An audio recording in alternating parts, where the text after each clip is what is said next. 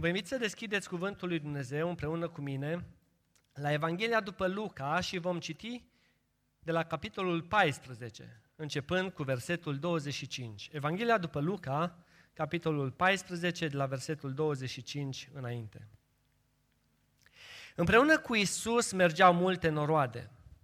El s-a întors și le-a zis – dacă vine cineva la mine și nu urăște pe tatăl său, pe mama sa, pe nevasta sa, pe copiii săi, pe frații săi, pe surorile sale, ba chiar însăși viața sa, nu poate fi ucenicul meu. Și oricine nu-și poartă crucea și nu vine după mine, nu poate fi ucenicul meu. Căci cine dintre voi, dacă vrea să zidească un turn, nu stă mai întâi să-și facă socoteala cheltuielilor ca să vadă dacă are cu ce să-l sfârșească? Pentru ca nu cumva, după ce a pus temelia, să nu-l poată sfârși. Și toți cei ce îl vor vedea să înceapă să râdă de el și să zică, omul acesta a început să zidească și n-a putut isprăvi. Sau care împărat, când merge să se bată în război cu un alt împărat, nu stă mai întâi să se sfătuiască dacă va putea merge cu 10.000 de oameni înaintea celui ce vine împotriva lui cu 20.000? Altfel, pe când celălalt împărat este încă departe, îi trimite o solie să ceară pace. Tot așa, oricine dintre voi care nu se leapădă de tot ce are, nu poate fi ucenicul meu. Sarea este bună, dar dacă sarea își pierde gustul ei de sare, prin ce îi se va da înapoi gustul acesta? Atunci nu mai este bună de nimic pentru pământ, nici pentru gunoi, ci este aruncată afară. Cine are urechi de auzit, să audă. Amin. Vă invit să reocupați locurile.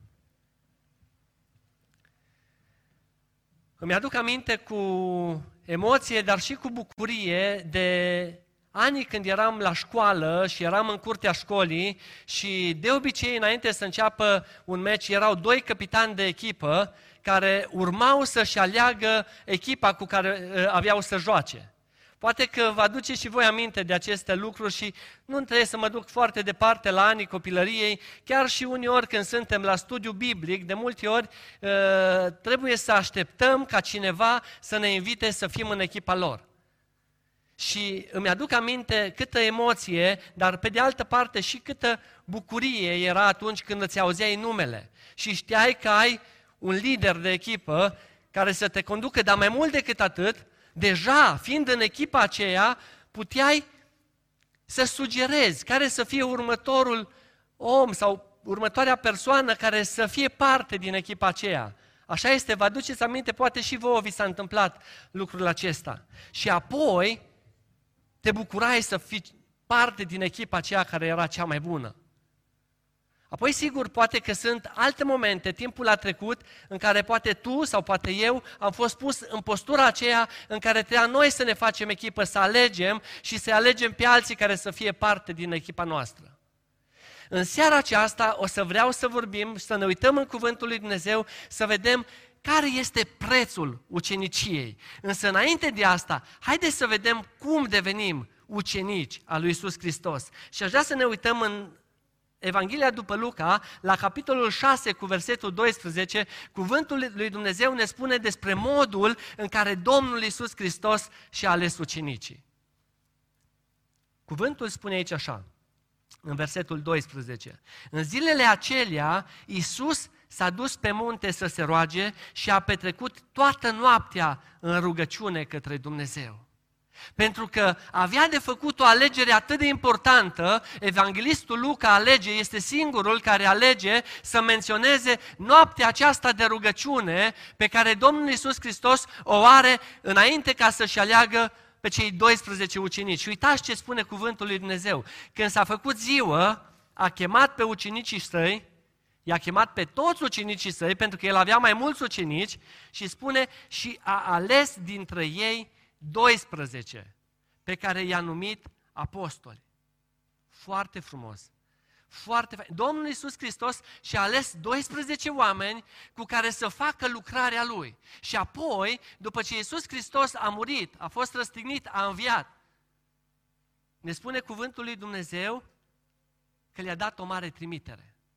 Și la Matei, capitolul 20, o să citesc de la versetul 16, spune așa.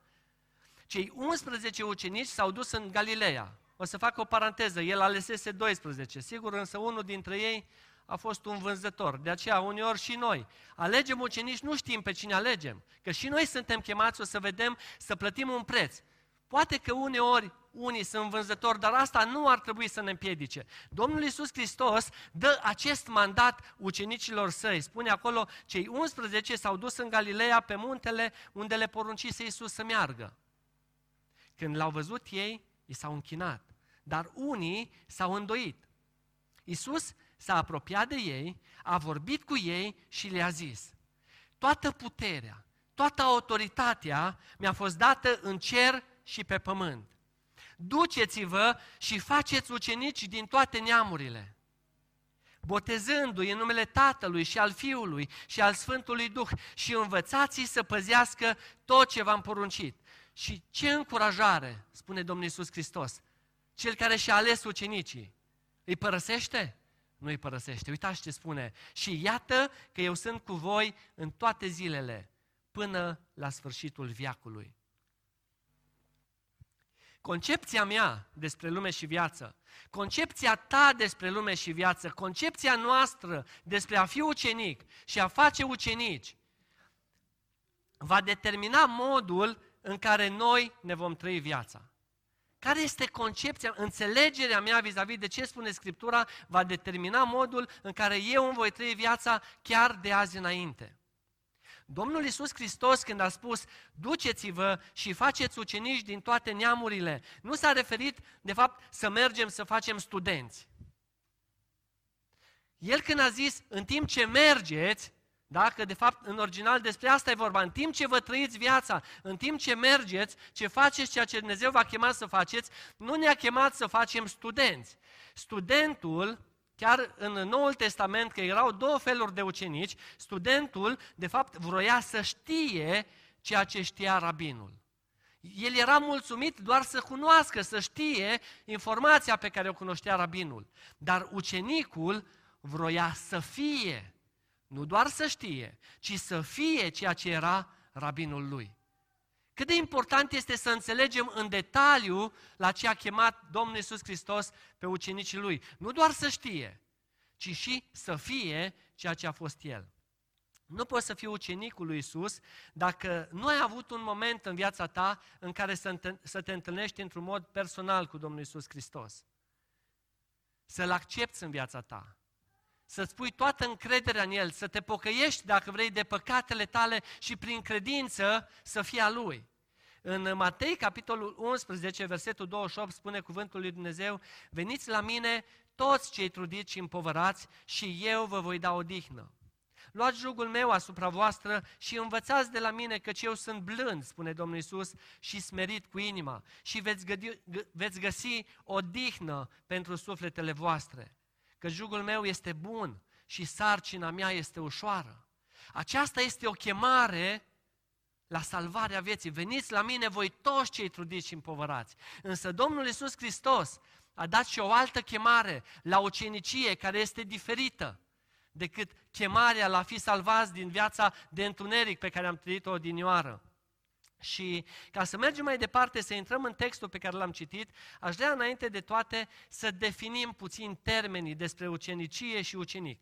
Ucenicie, de fapt, înseamnă însușirea unei meserii sau a cunoștințelor dintr-un domeniu de activitate sub îndrumarea unui meșter. Formarea, instruirea cuiva într-un anumit domeniu. Pe când ucenic este o persoană care învață o meserie sub îndrumarea unei persoane calificate. Adept și continuator al cuiva într-un anumit domeniu de activitate. În versetul 25 din Luca, din capitolul 14 pe care l-am citit, cuvântul ne spune, împreună cu Isus mergeau mari mulțimi de oameni. Mergeau foarte mulți după Isus. Uh, majoritatea liderilor de astăzi, din orice vreme, ar fi fost foarte încântați ca să aibă așa mulțimi de oameni care să-i urmeze.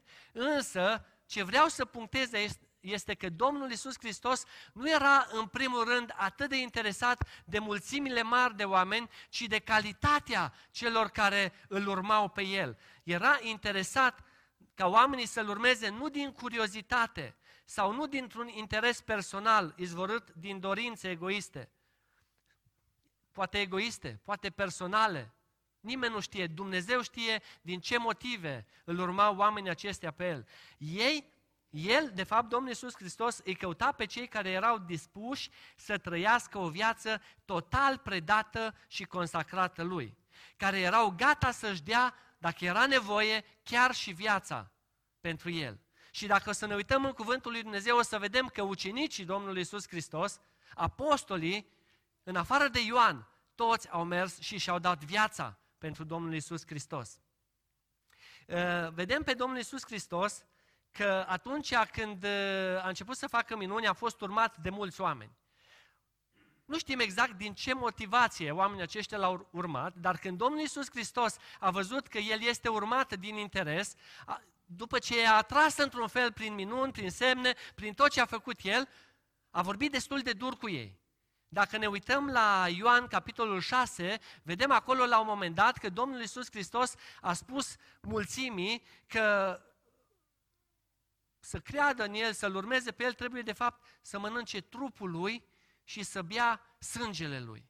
Cuvinte care erau greu de suportat. Uitați-vă la versetul 60 din Ioan, capitolul 6. Mulți din, din ucenicii Lui, după ce au auzit aceste cuvinte, au zis, vorbirea aceasta este prea de tot. Cine poate să o sufere? Și la versetul 66 spune așa, din clipa aceea, mulți din ucenicii lui s-au întors înapoi și nu mai umblau cu el. Atunci, Isus s-a uitat și la cei 12 și le-a spus, voi, voi, care sunteți ucenicii mei mai apropiați, voi, zice, nu vreți să vă duceți? Nu vreți să vă duceți? Doamne, i-a răspuns Simon, Simon Petru, la cine să ne ducem? Tu ai cuvintele vieții veșnice. La cine să ne ducem? Ei au realizat că Isus Hristos are ceva ce nimeni vreodată nu a putut promite și nu a putut oferi. Și în cuvântul lui Dumnezeu vedem aceste cuvinte care ne oferă viață veșnică. Nimic din viața aceasta nu ne poate promite sau nu ne poate oferi veșnicia în afară de Isus Hristos, cuvintele Lui care sunt pline de viață. Și apoi versetul 69 spune și noi am crezut și am ajuns la cunoștința că Tu ești Hristosul Sfântul lui Dumnezeu. Cât de minunat e să fii ucenicul lui Isus Hristos. Acesta despre care v-am vorbit până acum. Însă, care este costul? Care este prețul adevăratei ucenicii? Haideți să ne uităm în text și să identificăm cel puțin trei prețuri pe care trebuie să le plătim. În primul rând, prețul uceniciei este dedicarea față de Hristos. Primul preț al uceniciei este dedicarea totală față de Hristos. Să-L faci pe Iisus prioritatea numărul unu în viața ta. Versetul 26 ne spune așa, dacă vine cineva la mine și nu urăște pe tatăl său, pe mama sa, pe nevasta sa, pe copiii săi, pe frații săi, pe surorile sale, ba chiar însăși viața sa, nu poate fi ucenicul meu. Domnul Isus le-a spus celor care veneau după el că pentru a putea fi ucenici adevărați, trebuie să-L iubească pe El la modul suprem, să își așeze corect prioritățile în viață. Dacă vorbim despre iubire, despre dedicare, despre ascultare, despre timp, despre resurse, despre energie, despre tot ce ne-a pus Dumnezeu la dispoziție, să folosim cu prioritate pentru El. 99% Uneori spunem noi că este destul. Doamne, oare când mă chem să fiu ucenicul tău, când mă chem să plătesc prețul pentru a fi un ucenic al tău, oare nu este suficient 99%? 99% înseamnă 0,99. Ar fi mulțumit oare cel care te-a angajat să dai pentru el 99%? Știți ce înseamnă asta? Dacă sunt 365 de zile într-un an, 0,99 ori 0,99 ori 0,99 pentru cele 365 de zile, E șocant. Știți cât e rezultatul? 0,99 la puterea 365, da? de 365 de ori, e 0,03. Spre 0. Și tu spui că ai dat 99%. Când Domnul Iisus Hristos îi cheamă pe ucenici, de fapt în textul de aici le cere dedicare totală. Imediat o să vreau să vă explic ce înseamnă 100% știm, e 1, rămâne 1. Însă chemarea este fă în fiecare zi puțin mai mult. Doar puțin mai mult în fiecare zi. Pentru că noi în fiecare zi trebuie să ne asemănăm tot mai mult cu Isus Hristos. Ce înseamnă asta puțin mai mult? Tot un calcul matematic, e pur matematic aici, 1,01 dacă e, ori 1,01 de 365 de ori, rezultatul este 37,8. Să vedeți ce înseamnă să dai aproape tot sau să dai tot și chiar puțin mai mult. Domnul Iisus Hristos nu a sugerat niciodată că oamenii ar trebui să fie cuprinși în inima lor de o ură înverșunată împotriva tatălui, sau a mamei, sau soției, sau copiilor, sau a fraților, sau a surorilor lor. Mai degrabă, în textul acesta, el a subliniat că dragostea pentru Hristos trebuie să fie atât de mare încât toate celelalte genuri de iubire să pălească în comparație cu această dragoste unică părând prin raportare la ea drept ură. Lucrul acesta este clarificat sau este înțeles puțin mai bine în Matei, capitolul 10, la versetul 37, unde când ne uităm, citim în felul acesta, cine iubește pe tată ori pe mamă mai mult decât pe mine. Pentru că nu vreau să înțelegem greșit despre ce e vorba. Domnul Iisus Hristos niciodată nu ne-a chemat să urâm pe cineva, ci din potrivă, dragostea aceasta față de El ne va ajuta să iubim cu o adevărată dragoste pe cei din familia noastră. Și o să explic imediat asta, dar vreau să termin textul, spune așa, cine iubește pe tată ori pe mamă mai mult decât pe mine, nu este vrednic de mine. Și cine iubește pe fiu ori pe fică mai mult decât pe mine, nu este vrednic de mine. Multe persoane în zilele noastre, dar nu numai în zilele noastre, atunci când iau decizia să-L accepte pe Hristos, practic e o decizie între familie și Hristos.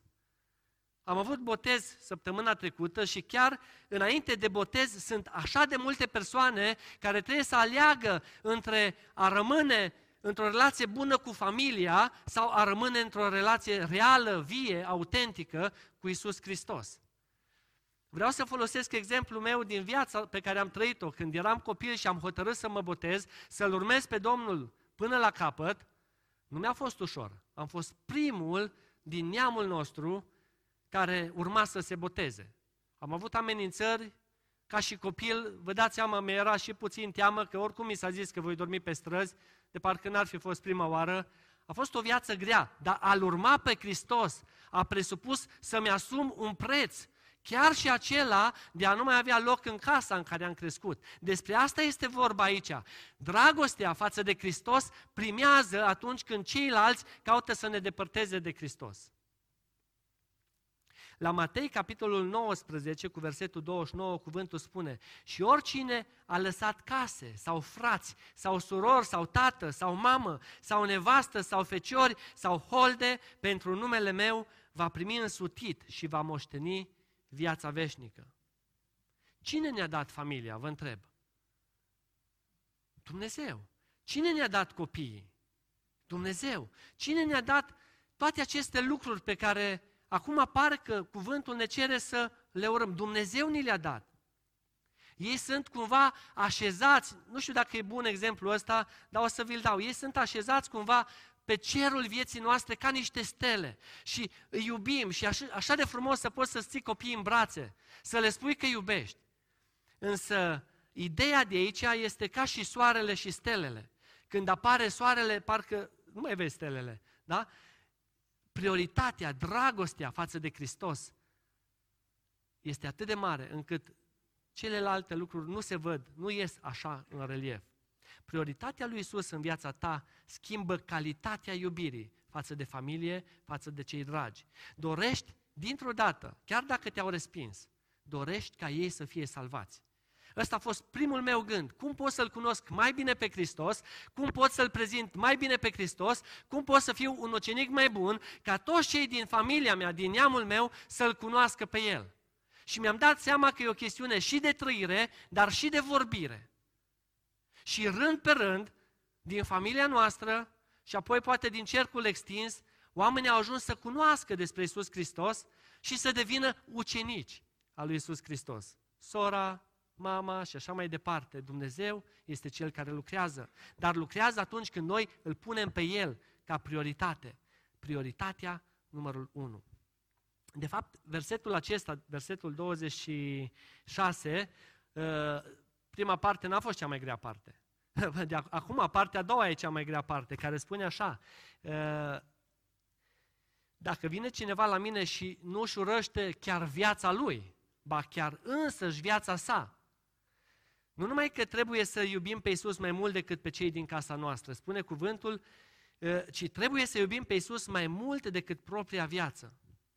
Matei 16 cu 25, pentru că oricine vrea să-și scape viața, o va pierde. Dar oricine își va pierde viața pentru mine, o va câștiga. Am ales să citesc mai multe texte din Cuvântul lui Dumnezeu pentru că ele sunt pline de putere. E un text foarte greu, poate unul din cele mai grele texte vis-a-vis de ce înseamnă prețul uceniciei. Astăzi suntem așa de mulți care cunoaștem așa de multe lucruri, dar nu mai suntem gata să plătim prețul vis-a-vis de ce înseamnă să fiu un ucenic al Domnului Isus Hristos. Eu vreau să-mi evaluez agenda. Te provoc și pe tine să-ți evaluezi agenda zilnică. Pentru că ea ne arată care ne sunt prioritățile. Uită-te în agenda ta și vezi ce ai făcut astăzi, ce ai făcut ieri, ce vei face mâine. Unde și cum îți petrești timpul. Cât timp pierzi risipind sau cât timp investești. Răscumpărați vremea, spune cuvântul lui Dumnezeu, căci zilele sunt grele. Și aș vrea să vă notați undeva. Înainte, înainte ucenicii lui Iisus Hristos renunțau la viață pentru credința lor în Hristos. Astăzi, ucenicii renunță la credință pentru viață. Dacă înainte renunțau la viață pentru credință, astăzi observăm că oamenii sunt dispuși, care sunt ucenici sau care își spun ucenicii lui Hristos, sunt dispuși să renunțe la credință pentru viață, să trăiască viața aici. Aș vrea să merg la al doilea preț. Dacă primul preț este să-L fac prioritar pe Iisus Hristos în viața mea, al doilea preț care îl găsim aici este smerenia și slujirea, dacă putem spune așa. El ne-a învățat că un ucenic autentic trebuie să-și poarte crucea și să-L urmeze pe el. Versetul 27. Și oricine nu-și poartă crucea și nu vine după mine, nu poate, zice cuvântul, nu poate fi ucenicul meu. Crucea este de fapt ă, acel lănțișor pe care îl purtăm la gât. Noi înțelegem diferit crucea. Când zic noi, mă refer în general. Avem cruce pe Biblie, avem cruce pe biserică, avem cruce la gât, avem cruce peste tot, tatuată. Dar ă, crucea nu este tot una cu vreo infirmitate de natură fizică. Ascultați-mă bine pentru că veți avea discuții cu tot felul de oameni care veți zice asta este crucea mea. Asta e crucea mea, așa mi-a dat-o Dumnezeu. Haideți să vedem, crucea nu este tot una cu vreo infirmitate sau cu vreo suferință de natură fizică sau mentală sau ceva de purtat la gât ca să-ți poarte noroc. Și mai pupăm câte un pic nu vreau să jignesc pe nimeni absolut, dar unii consideră că despre asta e vorba aici când vorbim despre cruce. Sau uneori am mai auzit pe unii spunând că din cauza unei decizii care au făcut-o, dar eu zic că decizia uneori a fost rea, care a adus niște consecințe și acum asta e crucea mea. Cunosc atâția care n-au ascultat de cuvântul lui Dumnezeu, era foarte clar cuvântul, mai ales pentru tineri, nu vă înjugați la un jug nepotrivit. Și uite că m-am înjugat. Și uite ce cruce am acum, e greu. E greu, dar nu e crucea care Hristos ți-a dat-o. E crucea pe care de bunăvoie ți-ai luat-o. De fapt, crucea e cărarea presărată cu smerenie. slujire, suferințe, uneori singurătate și chiar moarte pe care cineva se înscrie, atenție, de bunăvoie, de dragul lui Hristos. Asta vedem și la Matei, capitolul 16, cu versetul 24. Atunci Iisus a zis, a zis ucenicilor săi, dacă voiește cineva să vină după mine, dar atenție, dacă voiește cineva, e o chestiune de bunăvoie, dacă voiește să vină după mine, atunci să se lepede de sine, să-și ia crucea și să mă urmeze. Ce înseamnă să se lepede de sine? Să se lepede de sine înseamnă a renunța la a-ți căuta împlinirea în afara lui Hristos. Uneori noi căutăm să ne împlinim viața în tot felul de lucruri, chiar în relații, în lucruri care sunt pieritoare. Dar de fapt, să se lepede de sine înseamnă să fii împlinit pe deplin în relația ta cu Hristos. Nici în căznicie nu poți fi împlinit dacă nu ești împlinit în relația ta personală cu Hristos. Să recunoști că nu știi, să recunoști că ai de învățat. Asta e smerenia. Ăsta e prețul pe care trebuie să-l plătim. Un preț al uceniciei. Să recunoști că nu le știi tu pe toate. Să recunoști că ai de învățat de la cineva, să te smerești. În această generație, care le știe pe toate, E foarte grea chestiunea asta de smerenie. Le știu pe toate, tinerii au acces și la internet și credem că le știm pe toate. E greu să te smerești, să renunți la tine. Smerenia este să recunosc că nu știu, să recunosc că nu pot singur, că nu am suficient, că nu sunt ceea ce trebuie să fiu. Renunțare de bunăvoie la eul meu, că eu nu pot prin mine, ci doar prin el.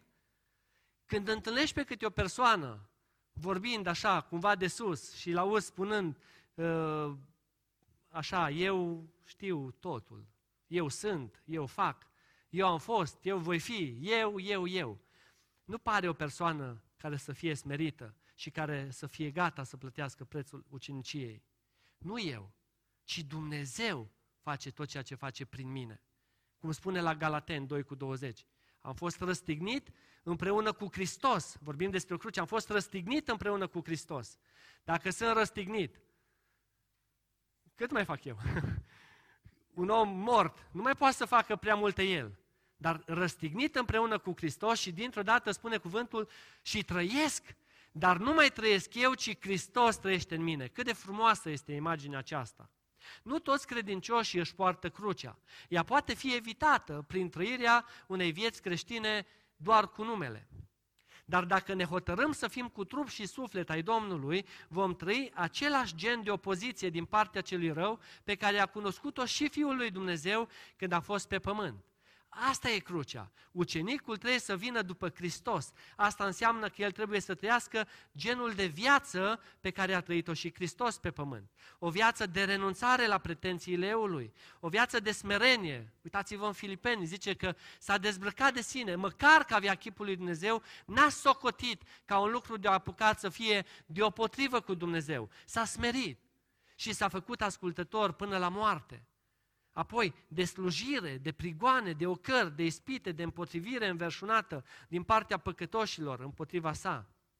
Sigur, dar și de biruințe, pentru că Scriptura ne spune că suntem mai mult decât biruitori prin acela care ne-a iubit. În Hristos noi avem biruințele. Noi spunem astăzi, știți ce spunem noi? Că sunt vremuri de libertate. Și trăim vremuri cum n-am trăit vreodată de libertate. Și într-un fel e adevărat. Nimeni nu ne persecută, nu mai luăm bătaie cum au luat ucenicii înainte, nu mai sunt așa de persecutați. Dar oare așa să fie? Ia încercați doar să trăiți așa cum a trăit Hristos. Și du-te în cercul tău de prieteni, la vecinii tăi și spune-le că tu ești ucenic al lui Isus și ai venit să-i duci mesajul, vești bune, Evanghelia. Sau du-te din loc în loc la prieteni, la cunoscuți, la necunoscuți și spune-le despre Domnul. Vei vedea atunci dacă vei fi sau nu vei fi persecutat. Sau cel puțin ți se va răspunde, cum i-a fost răspuns și lui Isus și apostolilor, despre lucrurile astea altă dată. Astăzi credem fiecare ce vrem, vom vedea, nu știm sigur. Cel puțin vei fi respins, dar de fapt nu vei fi tu respins, ci este respins Hristos. Însă atunci îți dai seama dacă cu adevărat ești persecutat sau nu, dacă faci ceea ce a spus Hristos. care s-a smerit și ne-a dat un exemplu. S-a smerit?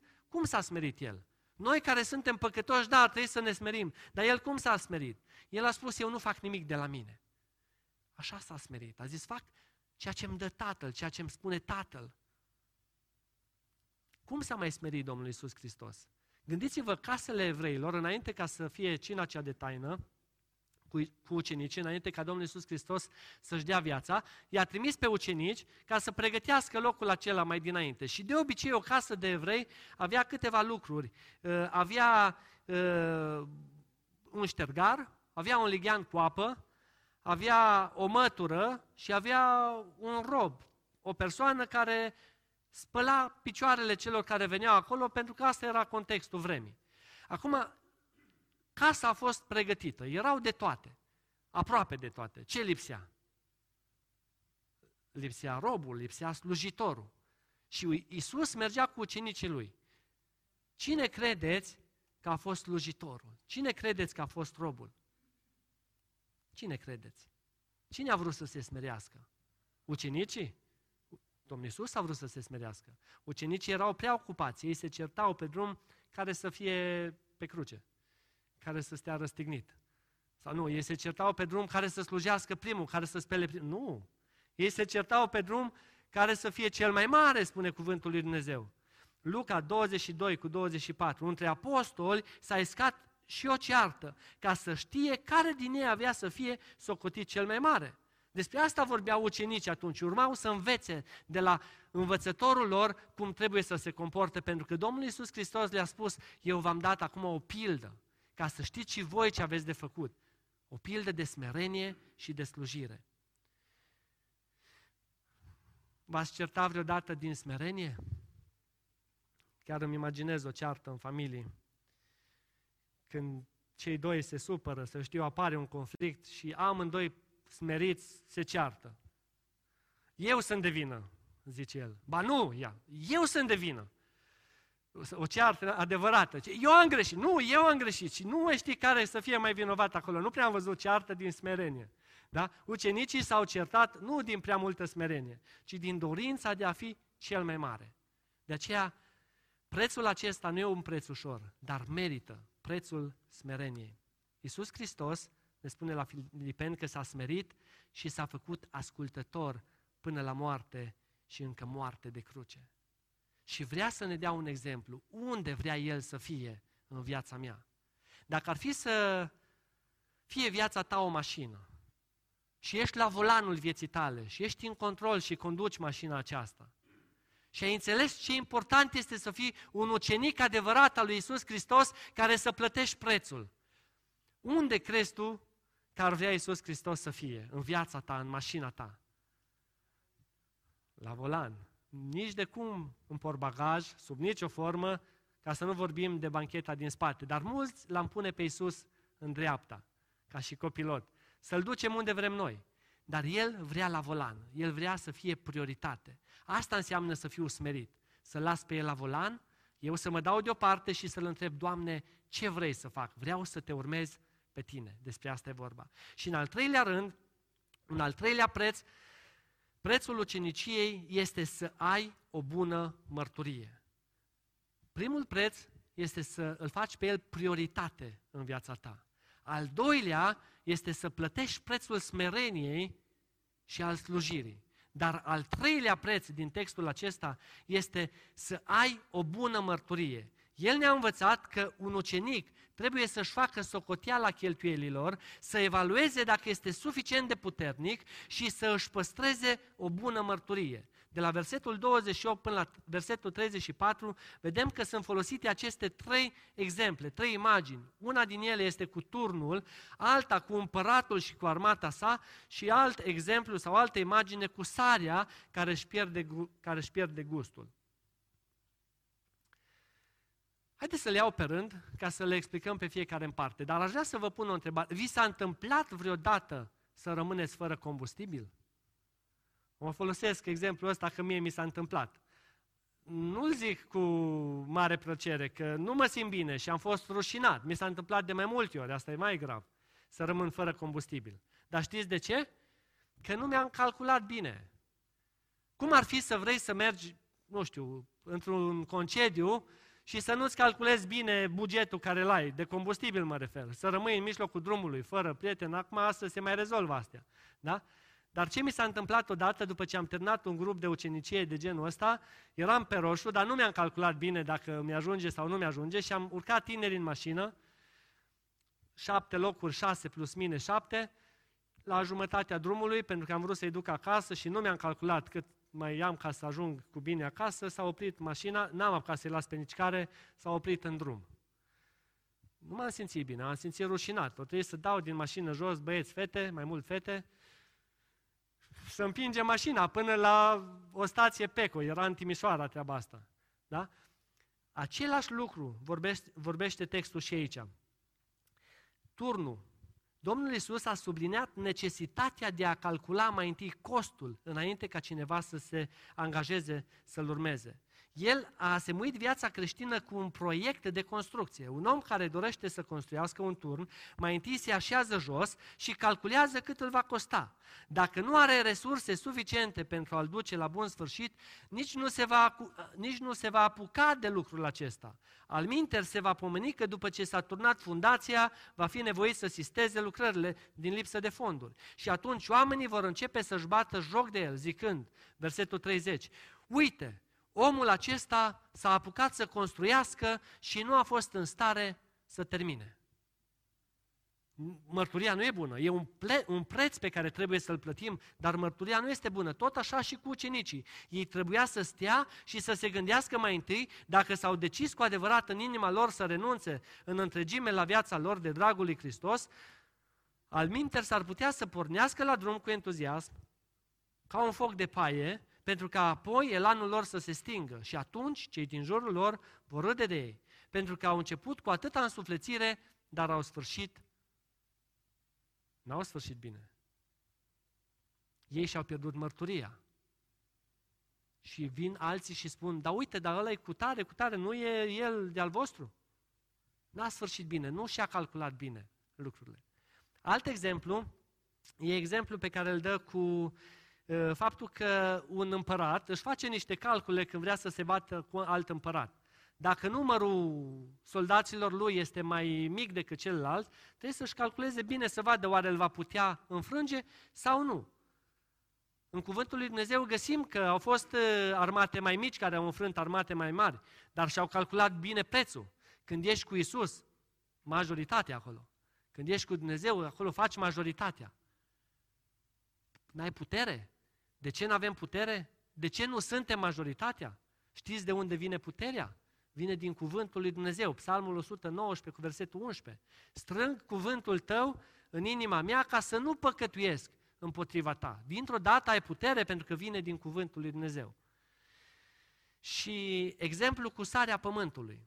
Prețul de a avea o bună mărturie. Sarea pământului, sarea ce face sarea? Sarea are putere de a conserva, de a păstra, de a feri de stricăciune.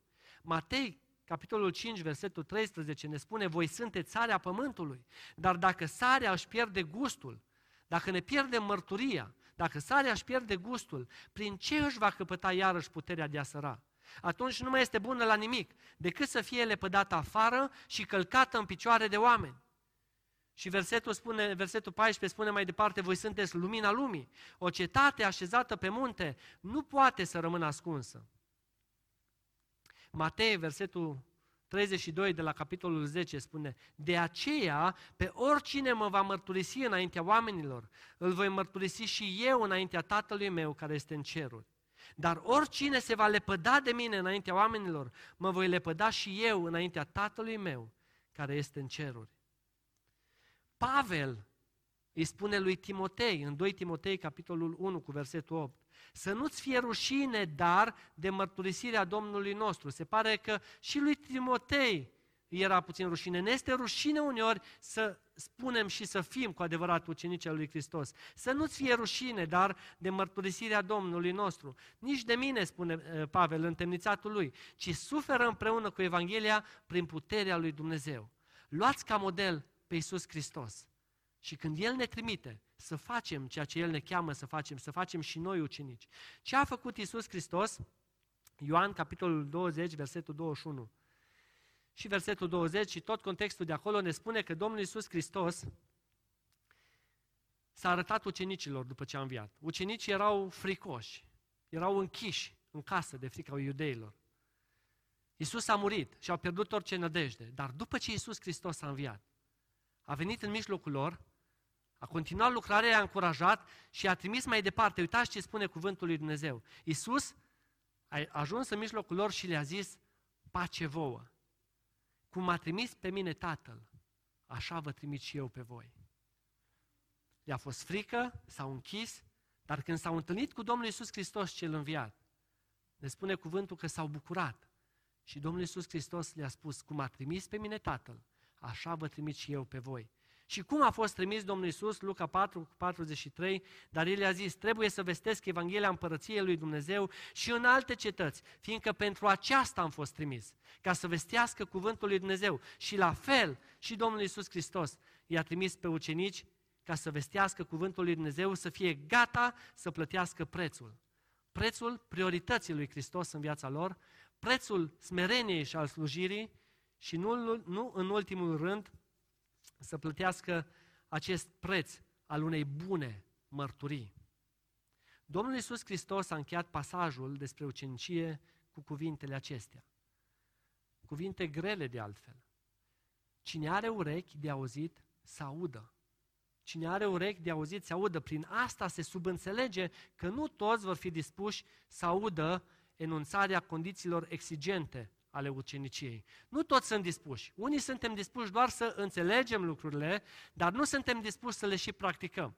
Sigur, vom veni cu tot felul de alte texte care să combată, să spunem că în vremea noastră Isus este viu, trăim cum vrem, mediocru dacă se poate.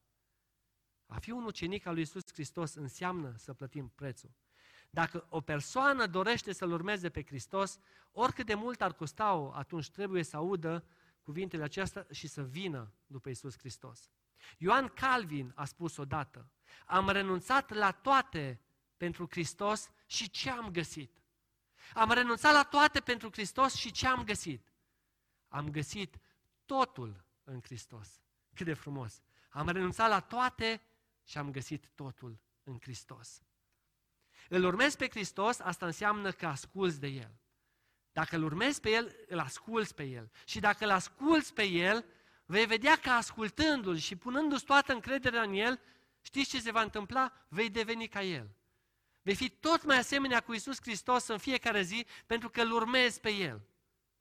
Și dacă îl urmezi pe El și îl asculți pe El și devii ca El, într-o zi, spune cuvântul lui Dumnezeu că vom locui cu El în veșnicie și Dumnezeu să ne ajute la aceasta. Iar la 2 Timotei, acesta este un lucru cu care vreau să închei, la 2 Timotei, capitolul 2, cu versetul 2, spune Apostolul Pavel lui Timotei, spune așa, și ce ai auzit de la mine, în fața multor martori, Domnul Iisus Hristos le-a spus la ucenici ce au de făcut și ei au făcut lucrarea aceasta mai departe și au făcut alți ucenici. Și spune, și ce ai auzit de la mine în fața multor martori, încredințează la oameni de încredere care să fie și ei la rândul lor în stare să învețe pe alții. Un ucenic trebuie să fie, în primul rând, să fie credincios, că nu poți să faci uh, ucenicie și să faci ucenici cu oameni care nu sunt credincioși. Trebuie să fie credincios, dar mai trebuie să aibă câteva calități, vedem din textul ăsta. Trebuie să fie și disponibil, că dacă nu e disponibil, n-ai cu cine. Dar dacă nu e acolo când se fac alegerile, n-ai cum să-l alegi. El o fi ucenic, dar e un ucenic care așa umblă și el. Să fie credincios, să fie disponibil și să fie învățabil ce învață, să fie ușor învățabil și să aplice. Ce ai auzit de la mine, spune Pavel, în fața multor martori, încredințează la oameni de încredere, care și la rândul lor să fie în stare să învețe pe alții. Dedicarea față de Isus Hristos, avându-L pe El prioritatea numărul unu. Smerenia și slujirea purtând crucea lui Hristos. Și apoi, având o bună mărturie. Este prețul pe care suntem chemați să-l plătim astăzi. Eram acum la seminar în București și încercam să învățăm ceva tineri acolo să împărtășească credința lor și un frate care probabil că unii îl cunoașteți, fratele George Verzea, ne-a spus că s-a confruntat odată cu o întrebare, o întrebare din partea cuiva. Dar de ce Domnul Iisus Hristos nu i-a evangelizat pe toți din vremea Lui, toți să creadă, toți să fie mântuiți și salvați? Și spune fratele George că în momentul ăla cumva oarecum s-a blocat și s-a pus să se roage, Doamne, dăm ceva cuvinte potrivite, că nu îmi dau seama ce să răspund acestui om. Și după o scurtă vreme, spune el, i-am răspuns și am zis așa, dacă Domnul Iisus Hristos ar fi evangelizat pe toți și ar fi putut să facă lucrul ăsta, dar dacă oamenii doar aud Evanghelia, cred pentru ei și rămân acolo, următoarea generație este fără Hristos. Și a spus atunci, Iisus Hristos a avut un plan mai bun. Și anume un plan al uceniciei. Ca fiecare generație să audă despre Isus Hristos și să aibă șansa aceasta să fie mântuit. Astfel, Evanghelia a ajuns la tine, a ajuns la mine, mesajul acesta a ajuns să ne schimbe și pe noi. De aceea, planul acesta, și dacă să ne uităm în detaliu, este cel mai bun plan pe care l-a gândit Dumnezeu. Ucenicii sunt fie ucenici care se dedică, fie ucenici care urmează și învață așa câteva lucruri. Dar noi suntem chemați să plătim prețul. Și prețul uneori înseamnă mai mult decât doar să venim la adunare. Înseamnă să și împărtășim cuvântul lui Dumnezeu, unii doar vin la adunare și atât. Alții vin la adunare și împărtășesc cuvântul. Alții nu numai că împărtășesc credința lor cu alții, ci din potriva ascultă de mesajul acesta și fac și alți ucenici. Dar alții vin, ascultă cuvântul, sunt încurajați, îl urmează pe Iisus Hristos, împărtășesc credința lor, fac alți ucenici și învață pe aceea să facă la fel. Asta înseamnă și maturitate spirituală. Și Domnul să ne ajute la aceasta. Amin.